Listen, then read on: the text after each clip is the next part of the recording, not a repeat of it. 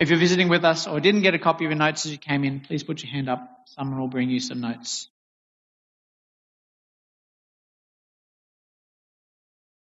There's a story that's told of a lady getting towards the end of her life, sitting and chatting with a friend, and she said, "I've had a very well-organized life." And her friend said, "Why? What, what do you mean? How did you have a well-organized wife?" Well, she's life. She said, "I've had four husbands. The first one was a millionaire. The second one was an actor. The third one was a preacher. And the fourth one was a funeral director."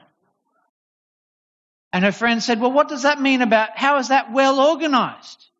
She said, "Well, one for the money, two for the show, three to get ready, and four to go." Thank you for giggling. A well-organized life. In our story this morning, we're going to meet, well, we're going to hear a story about a woman who had seven husbands, or so the story goes. We've been following Jesus as he works his, and walking our way through, working our way through the Gospel of Mark with this repeated refrain of Jesus proclaiming the king, coming kingdom of God. Let's read together as we do each week. "The time has come," he said. "The kingdom of God has come near. Repent and believe the good news." Jesus is proclaiming a kingdom, something that is beginning with his proclamation and will grow and grow and expand as he goes through uh, his ministry, and something which for us is still here but not quite. It's a kingdom that's coming, always coming closer and closer until one day it will reach ultimate fulfillment when we open our eyes and see Jesus face to face in the kingdom of heaven. Jesus also tells us what kind of kingdom it is. In Mark ten forty-five, the words of Jesus, let's read together. "For even the Son of Man did not come to be served, but to serve, and to give his life as a ransom for many." Jesus has come to give his life to serve others, to set us an example. He's come to give his life as a ransom for many. And the only reason that makes sense to give your life as a ransom for many is if there's something else to come afterwards. If all we are is slightly clever monkeys who only have one life to live here on this earth, then there is absolutely no reason at all to be noble and self-sacrificing, to serve others, to do good, to give up yourself for the advantage of another. If all we are is slightly elevated monkeys, then this is the only life there is, and why are we wasting it in church on a Sunday morning when we could be at the beach? Why waste it working hard for our families when we could just be keeping it all for ourselves? If this is all there is to life, well, then it's a fairly pointless endeavour altogether. But Jesus says there's more to life than this. He says we are more than just slightly educated monkeys. And he says that this life isn't the end. There is more to it than what we see around us today. Jesus in his, uh, is coming in this time in the Gospel of Mark. He's come into the temple. He's cleaned out the merchants who are buying and selling in the temple. We've had the triumphal entry and all those things, and he's been coming back each day into the temple. And, and his group are now controlling the temple for these few days. He's not letting anyone carry the products through and all the rest of it. He's putting the temple back to its main purpose. And this is, of course, upsetting the religious leaders. And so they've been coming to him and challenging him and asking him questions about what authority he has to do these things. And last week we heard the story of coming and trying to trap him with the story of the taxes. Benjamin Franklin reminds us that there's only one, two things that are sure in this life, death and taxes. We talked about taxes last week. This week we're talking about death. The Sadducees come, another one of these great religious parties, uh, controlling Jerusalem at this time, one of the big important groups, and they come to Jesus with their, their essential question, the question they want to know, trying to divide Jesus' followers, trying to get Jesus to slip up and say the wrong thing, by coming to him with a logical puzzle. So the Sadducees come. Then the Sadducees, who say there is no resurrection, came to him with a question. The Sadducees are a political group. They're one of the big three groups that run the run the country at this time. There's the Herodians, who think the king is okay and we need to keep cooperate with him and the priest, uh, cooperate with him and Caesar. There's the Pharisees, who want independence from Rome, who want to set up their own kingdom, who want to go out in their own way. And in the middle are these Sadducees, the group who run the run the temple.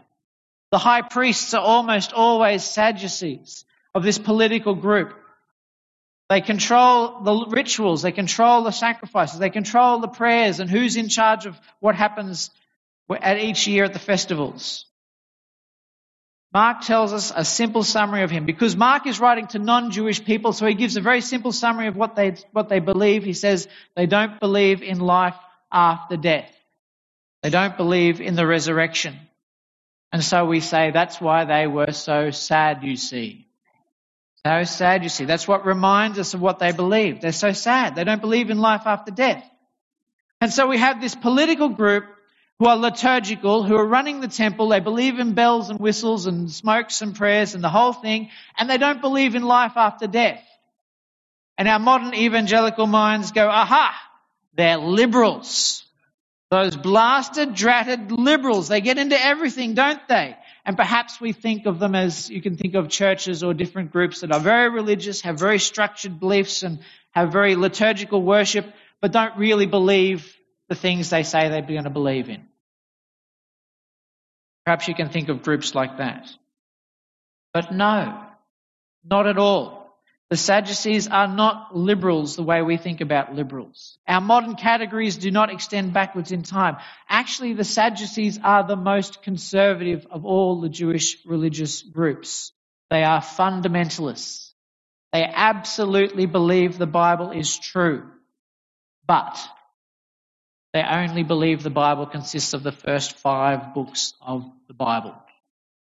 What we believe is the Bible today, what the Old Testament is, is what the Jews had at those days. The Sadducees said only the first five books are true, what we call the Torah, the law of Moses, Genesis, Exodus, Leviticus, Numbers, Deuteronomy. That's it.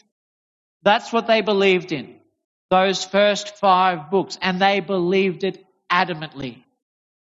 They were absolutely sure that these first five books, they didn't say it was the first five books, they said these five books are all that God wants us to know. And holding firmly to those first five books of the Bible, they said there is nothing in here about life after death, therefore it doesn't exist. The first five books of the Bible tell the story of creation, of Noah, the fall, and then Noah and the Tower of Babel, and then Abraham comes along and has his adventures, and Abraham's descendants, which tells us who the people are and where they've come from. The book of Exodus, the people are rescued from slavery in Egypt. The Ten Commandments are given. The book of Leviticus, the whole rules of how the nation is to be governed and the sacrifices, how it's all the work. The book of Numbers is a whole bunch of numbers about the people and who they were and where they came from. And then Deuteronomy sums the whole thing up again. It gives us the law again. And the Sadducees were convinced that these five books were it. God hasn't spoken in other places. They probably read the rest of what we call the Old Testament, but they didn't regard it as canon. It's not part of our rule. So they would have read the wisdom literature, and they might have sung some of the Psalms, and they might have read some of the prophecies and the different prophets, but they didn't believe it was of God.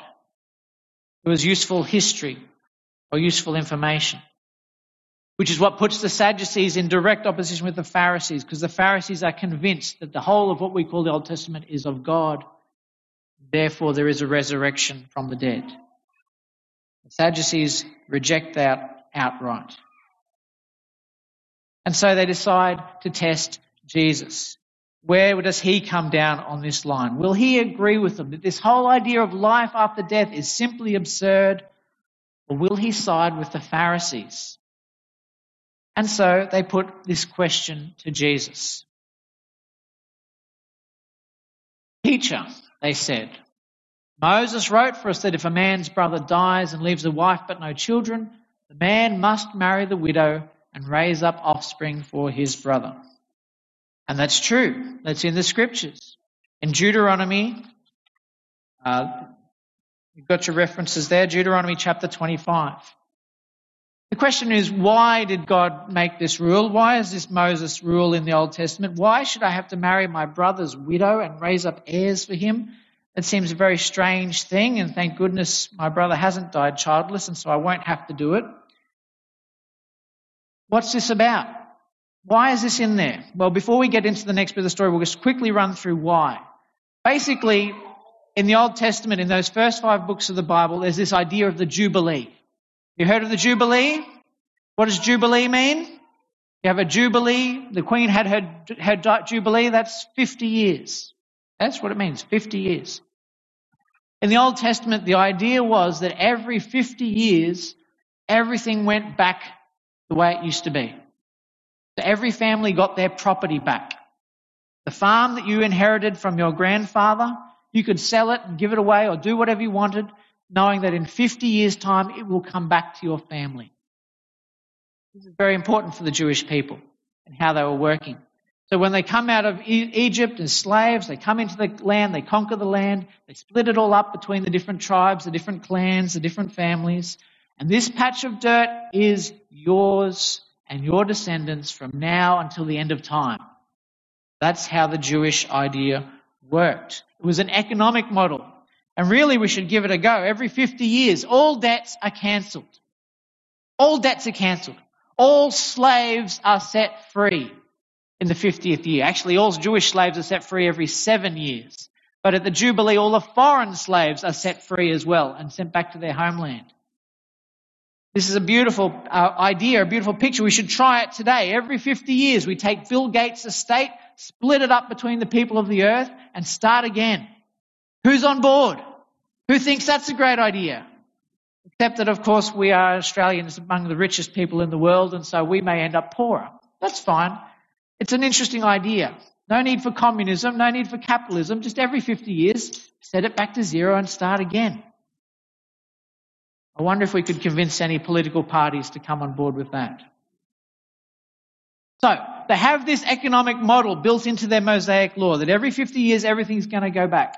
And so it's very, very, very important that every man has a descendant, because otherwise their patch of dirt, their farm, could end up going somewhere else, could end up going elsewhere, could end up going to another tribe, to another clan, another family. And so it was very important that people had heirs to pass it down so that every fifty years when things were reset, they could say, well, whose land is this? Let's give it to the right family. And so they had these rules in there. And if you read through Deuteronomy chapter twenty-five, the man doesn't have to marry the, his brother's widow. Uh, in fact, it says that he can refuse, but if he does that, the woman has to gets to take him to the front gate of the city and slap him on the face and take off his sandal and spit in his face. And if he's willing to put up with that, he doesn't have to marry the woman. Depending on the woman, it might be worth it. This idea of the Jubilee puts everything back to where it is. So that's why there's this commandment in Moses and why we don't have to worry about it anymore, because we don't have that system. We don't have to set everything back the way it was fifty years ago. Inheritance is very important in this system. Men have to have this child so that they can... And there's a story in the Old Testament of a family where the man had no sons. He only had daughters. And he said to Moses, well, what am I going to do? And God said, Moses said, well, in your case, we'll make an exception. Your daughters will inherit the land and split it and pass it on to the grandchildren. So, you know, good for women's lib. Even Moses was on board with that in certain situations. They come to Jesus and they try to trap him with this story. So hypothetically, they come. They, in Matthew's gospel, they say, there was someone amongst us who had, but probably didn't actually exist. It's a person they've made up. So in light of this situation, they come to Jesus and say, now look, there were seven brothers. The first one married and died without leaving any children, and Moses says.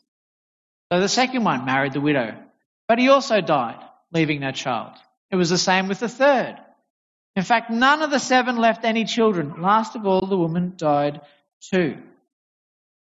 So at the resurrection, this so-called resurrection, you can see them rolling their eyes and saying, pfft, as if there even is such a thing, at the resurrection, whose wife will she be? Since the seven were married to her. They've set up this logical trap for Jesus, this very, very clever riddle for him. Whose wife will she be in this so-called resurrection? If the resurrection's possible, then who does she belong to? Whose wife is she? People still do this today. They come up with logical traps. This is the classic one. Can God make a stone so big that God can't move it? Who says yes? Who says no? Who says that's a really tricky one and I can't answer it? Yeah. Can God make a stone so big that God, God can do all things, we say. So these clever people come to their logical traps. Well, if he's so big, if he's so powerful, can he make a stone so big that he can't move it? If we say yes, if we say no. This is not just things that apply to God as well. There are other logical traps. So, for instance, there's the logical trap of the barber. The barber is one who shaves all those and only those who do not shave themselves. The question is, does the barber shave himself? If he shaves himself, then he's not a barber. If he doesn't shave himself, well, then who shaves him? And it, it's just a way that our logical Western brains put some words together and we come up with a paradox, an unsolvable question. The problem isn't the question, the problem is the way the question has been constructed. And so these very clever Sadducees come and they think we've got a very clever logical trap for Jesus. We'll get him to see that, of course, it's absurd that in the resurrection one woman would have seven wives. You can't do that. One man can't have seven wives. No, the other way around. Seven men can't have one wife. It's perfectly fine in the Old Testament for one man to have seven wives, but the idea for one, seven men to have one wife, ha, that could never happen.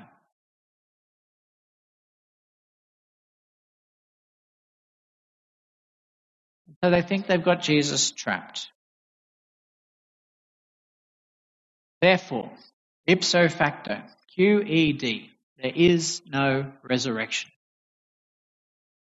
If it is impossible for seven men to have one wife, then it is impossible that there should be life after death. They think they are so clever. Jesus just says, you are wrong. Verse twenty-four, Jesus replied, are you not in error? Because you do not know the scriptures or the power of God.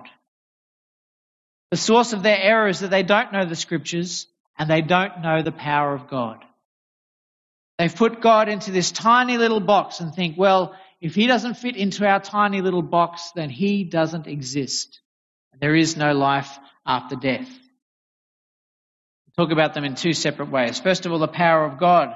Jesus explains to them that their picture of what the resurrection is is wrong.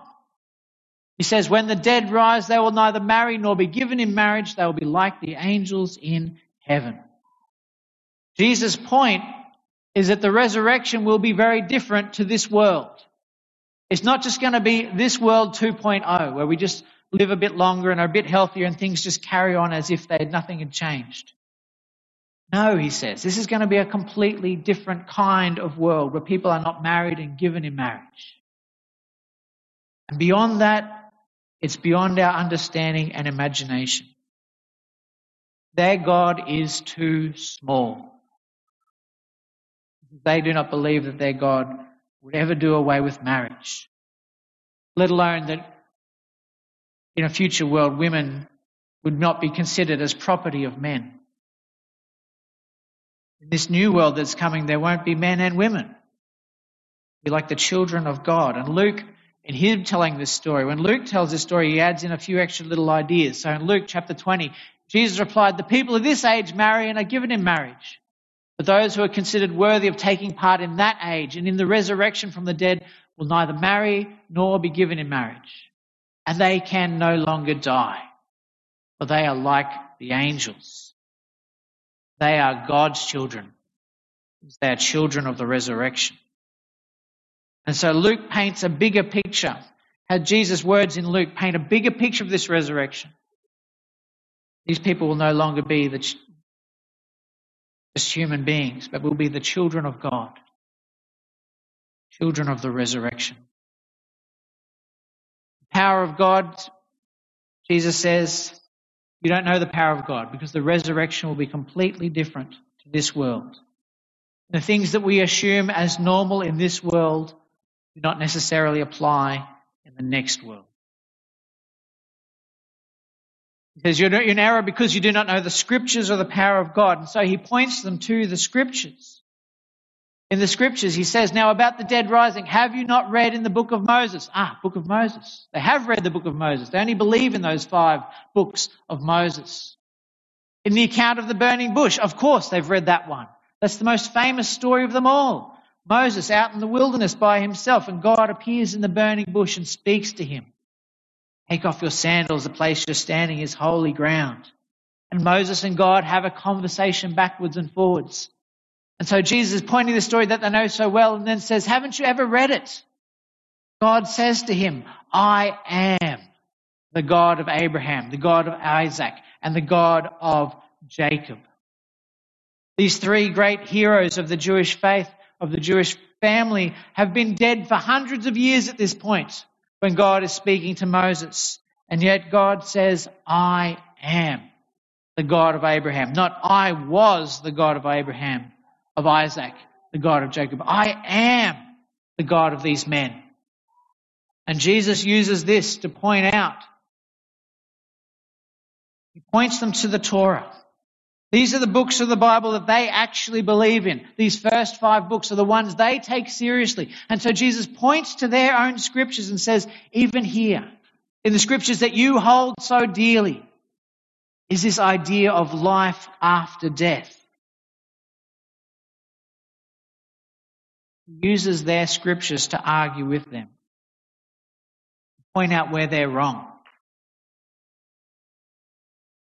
Perhaps we should do that when the Jehovah's Witnesses knock on our door. Do you have a copy of the New World Testament handy? Next time the Jehovah's Witnesses knock on your door, ask for a copy of their Scriptures. And then turn to John chapter one and verse three. That one matches exactly with our one, and there's some great points in that about who Jesus is. They've changed other bits of the Scriptures. Don't bother arguing with them about the bits they've changed. Argue with them about the bits that match with ours. Jesus sums up what he has said by saying, our God, he is not the God of the dead but of the living. You are badly mistaken. Pointing to the power of God and pointing to their Scriptures, he makes this argument and says, our God is the God of the living, not of the dead. And at this point, everybody in this room should be saying, but hold on a second, Jesus, that doesn't quite make sense. Are you saying that? No, perhaps I'm assuming too much. Those of us who are theologically trained, those of us who've been to college, those of us who've read the great books of history and read the, the Confessions of Augustine are saying, well, hang on a minute, Jesus, that doesn't make sense. That argument doesn't quite work because God exists outside of time. You all know that, don't you? You know that God created everything. He created time. Therefore, he's outside of time.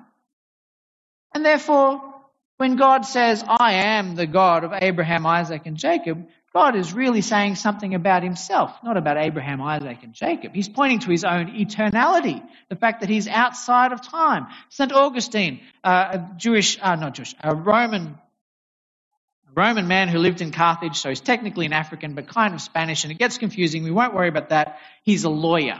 Let's start there. Augustine, the great brain of his generation, wrote this stuff in his book of Confessions. And he has whole chapters about the fact that God exists outside of time. This, by the way, is probably, if, if you're happy with God, Jesus saying, I am the God of Abraham, Isaac and Jacob, and that proves it, then you don't need to listen to this bit. But for those of us who love the tricky bits of Scripture, this is, this is the stuff I love to talk about. God exists outside of time. I'm coming over here now, cameraman. God exists outside of time, Augustine says, uh, in the same way that I exist outside of this whiteboard. Yes, I exist outside of this piece of paper in the same way God stands outside the universe, outside of time. The universe begins here and ends there, and God sees the whole thing from beginning to end. Do you agree that that's what, that's right? That's what Augustine said. Where did he get that idea from? Is that in the Bible somewhere? No. It's from Greek philosophy. A bunch of Greeks got together and they had arguments about what the perfect triangle would look like. What does the perfect triangle look like? It's got three angles, straight lines, three, three what, sorry? All right, well, good. They're talking about perfect triangles, the idea of a triangle in general. Perfect triangle. Three sides, three angles, straight lines, and exists outside of time, is what the Greek philosophers added in. They added that in because they wanted us to say that the triangle won't change over time. The triangle doesn't change. It always has three angles and three straight lines, and it always adds to one hundred eighty degrees, and it does not change. That's what makes it a perfect triangle. Are you with me so far? Well, if God is perfect, the reasoning goes, then he must be outside of time. He must not change. And there are bits in the Bible that point to this where God says, I am the Lord and I do not change. Yes? There's one place in the Old Testament that says that and one place in the New Testament that quotes that Old Testament place. Well, that's not what he's talking about. God isn't saying, I am outside of time. He's saying, my character doesn't change. But for some reason, these Greek philosophers and Augustine in particular took that one verse in the Old Testament that was quoted at one time in the New Testament, joined it up with the idea of perfect triangles and said, therefore, God is outside of time. He stands outside of the universe. But hold on a second, Jesus. If, the, or if these Sadducees, I'll throw that one away. If God is outside of time, then here's the creation of the world, here's the end of the world, and here's everything that happens in between. Abraham, Isaac, Jacob live and die. And if God lives outside of time and says, I am the God who's outside of time, then from God's perspective, yes, Abraham's absolutely alive and Isaac's absolutely alive and Jacob's absolutely alive. Even though to you and me they are long dead because we're living down here somewhere. Does that make sense? And so Augustine and his friends would say, well, if God's outside of time, then Jesus' argument makes no sense to the Sadducees. So why didn't the Sadducees say, but hang on a minute, God's outside of time? Why didn't they say that? Because it never occurred to them that God was outside of time.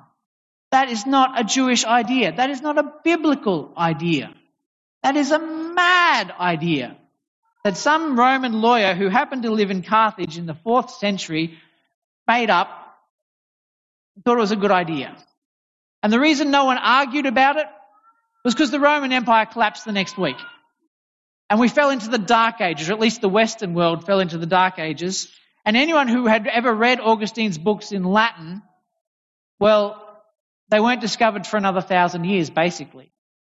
By the time the Reformation rolls around and people are starting to argue with the Catholic Church about a whole bunch of stuff, it never occurs to them to argue without this. Meanwhile, in the Eastern Church, the Orthodox guys, they disagreed with Augustine from the beginning and they wrote heaps of books about it, but they wrote them in Greek. And guess what? The Western Christians didn't read that Greek very well. They only read Latin. Can we go back to the slides, please, so I remember where I'm up to? Otherwise, I'll keep waffling all day. Thank you. Why didn't the Sadducees say to Jesus, but God's outside of time? Because it never occurred to the Sadducees that he would be outside of time. So they... I've, I think I've covered all this.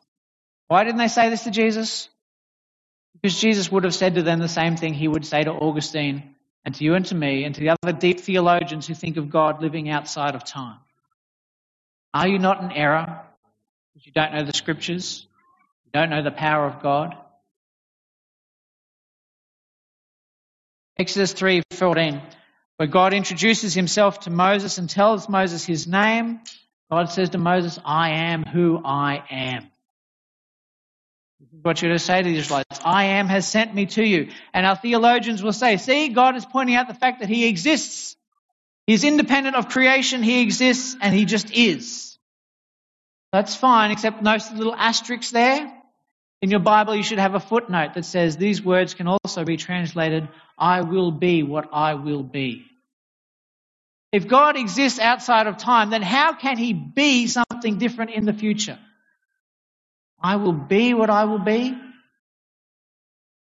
The reality is that throughout our scriptures, as we read them, God acts as if he's in time with us, as if the things that are happening are happening to him, not as if he stands outside of time. I'm going back over here, sorry, cameraman. Stands outside of time looking in and knows exactly what's going to happen from the beginning to the end. If this story is true, then God can go back at any point and change a bit, can't he? He can add in an extra character here.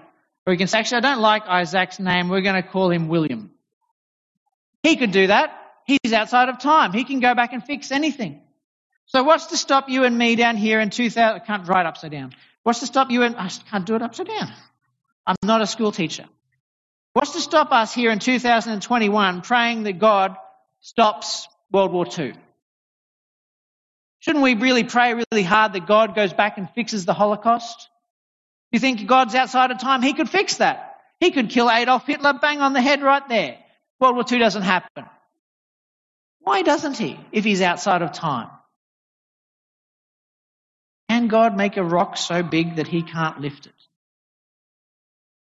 The paradox, because the paradox is that God isn't outside of time. He's in time with us. And things that happen have happened. God doesn't go back in time and fix things. There's a reason why every story with time travel in it doesn't work, because it doesn't work. Things that have happened have happened. God, the way he's created the universe, has created it to be that way. There are lots of places in the scripture where we read of God being in time. In Revelation chapter four, we have this picture of God in his heaven, surrounded by the angels, and the angels are singing, holy, holy, holy is the Lord God Almighty, who was and is and is to come. God's in time. He was, he is, and he is to come. If God existed outside of time, they would just sing, holy, holy, holy is the Lord God Almighty who is. They don't do that. Jesus says, I am the Alpha and the Omega, the first and the last, the beginning and the end. And that's true. Jesus absolutely was there at the beginning and absolutely will be there at the end. But he doesn't say, I am in a single solitary moment that exists and there is no past. He doesn't say that. He says there is a past, there's a beginning and there's an end, and Jesus is it. Hebrews chapter thirteen, Jesus Christ is the same yesterday and today and forever.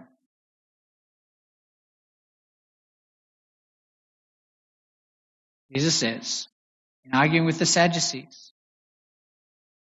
points to God and says, I, when God says, I am the God of Abraham, the God of Isaac, and the God of Jacob, Jesus says that God is saying that Abraham, Isaac, and Jacob are alive.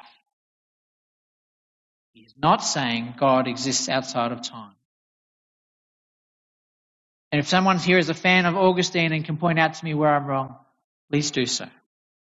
I would love, actually I'm looking forward to arguing with Augustine about this in the flesh one day in heaven.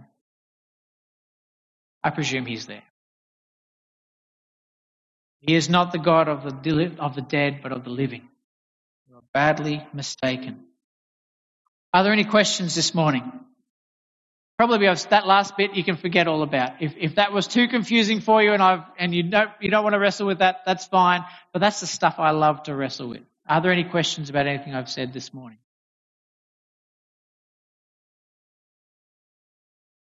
Hopefully you will think about these things and come back to me. I would love there to be a couple of questions about this. Please engage with me about this stuff. Does it matter that God lives in time with us? I think it does. But we'll talk about that some more in the weeks to come. Bottom line for us here is that Jesus is the one who guarantees our resurrection. We can read the Old Testament in different ways, and there, yes, is this clue in Exodus chapter three, I am the God of Abraham, Isaac and Jacob. And throughout the Old Testament there are different hints of life after death and what that means and what that looks like. But Jesus is explicit about the reality of life after death. There's the story of Lazarus. Jesus' friend is dead, been dead for a couple of days, and Jesus comes to the tomb where the people are gathered in worship and, and mourning and doing the whole thing. And Martha, Mary and Martha, who we know so much about from Sunday school days, Martha comes to Jesus and says, Lord, if you'd been here, my brother would not have died. But I know that even now God will give you whatever you ask. Jesus says, your brother will rise again. And Martha says, I know he will rise again in the resurrection at the last day. She is looking forward to this day when all will be raised up to stand before God in judgment. I know he'll rise again on that day. She believes in the rest of the Old Testament. And then Jesus says something extraordinary. Jesus said to her, I am the resurrection and the life.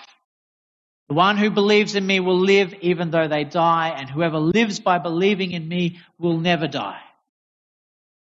And then he puts the question to her, do you believe this? Do you believe this?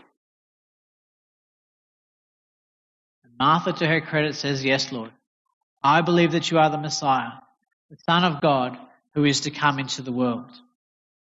Whatever else the rest of this life looks like, whatever this age to come looks like, whatever this eternity looks like, whether the floors are made of jelly and we can bump on them, and whether we can eat the seafood we want, and whether whatever, whatever else, Jesus will be there in the midst of the whole thing, because he is the resurrection and the life. And if he isn't there, I don't want to be there either. But because he's there, I know it's going to be a good place. And I know I want to be there. I want to see my Saviour's face, because heaven is a wonderful place. All the paradoxes and all the challenges the world throws us and asks these questions about it, for us the argument comes down to simply this. Jesus promises there is life to come, that he is the resurrection and the life. And whoever believes in him, whoever believes in him, they're ever so wise like Augustine or ever so simple like you and me, whoever believes will live even though they die. Whoever lives by believing in me will never die. The question for each and every one of us, do you believe this? I point you to our faith fingers, the things that we talk about, our way of growing our faith. These are big questions and big issues, and so I encourage you to take them, one, to the Lord in prayer. Discuss these things with the Lord. Read the references there in the notes. Think about these things. You might even want to read the Confessions of Augustine. They're free online. He's still talking to us. He has some good points. You might want to make that part of your private devotions this week. I encourage you to find that trusted person who you can have those deep conversations with. Who is that person who you can go and share these deep issues with? Are you part of a small group? A group that get together to ask these tough questions and to debate and to read and to study the scriptures, to hold each other accountable.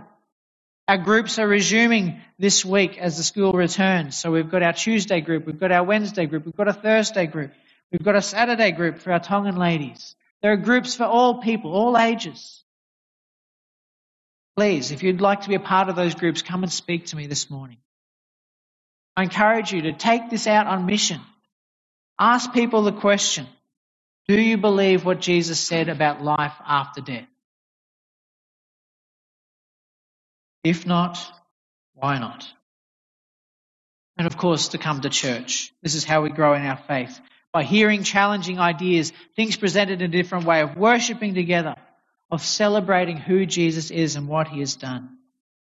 I encourage you this week to think again about those faith fingers. Where can you grow your faith? How can you reach out to God this week? I think we'll skip over my song, my simple song this morning. There's a land that is fairer than day, and by faith we can see it afar, for the Father waits over the way to prepare us a dwelling place. In the sweet by and by, we shall meet on that beautiful shore. And those friends and family and loved ones who've gone before, who are safe in the arms of Jesus, we will meet on that shore one day, in the sweet by and by. When we see Jesus, we will see all those that he has in his care as well. It's going to be weird. It's going to be different. I don't know what it means to not marry or be given in marriage and be like an angel in heaven. I've got a whole bunch of questions about that that I will not share with you on a Sunday morning. But I know that it's going to be good because Jesus is there, and I know it's going to be better than this. Let's pray. Father God, this morning we thank you that you, through your Son Jesus, guarantee our resurrection.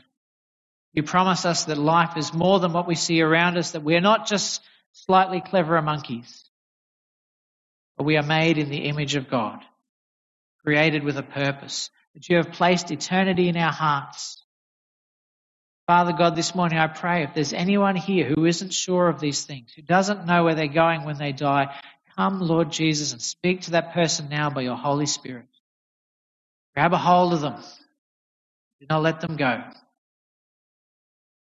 Father God, we look forward to the day when we open our eyes and see Jesus. We look forward to that year of Jubilee when all debts are cancelled and all the slaves are set free and everything is set right. Father God, help us to be found faithful while we wait. In Jesus' name we pray. Amen. Amen. I invite our worship group to come. We'll sing our final song this morning. The beautiful hymn of the church, Guide Me, O Thou Great Jehovah. One of the verses talks about treading over Jordan, the River Jordan, which symbolises death, and walking into Canaan, the life of promise. As we sing this song this morning, let's follow with Jesus. Let him guide us to that new life, that new world. God bless you.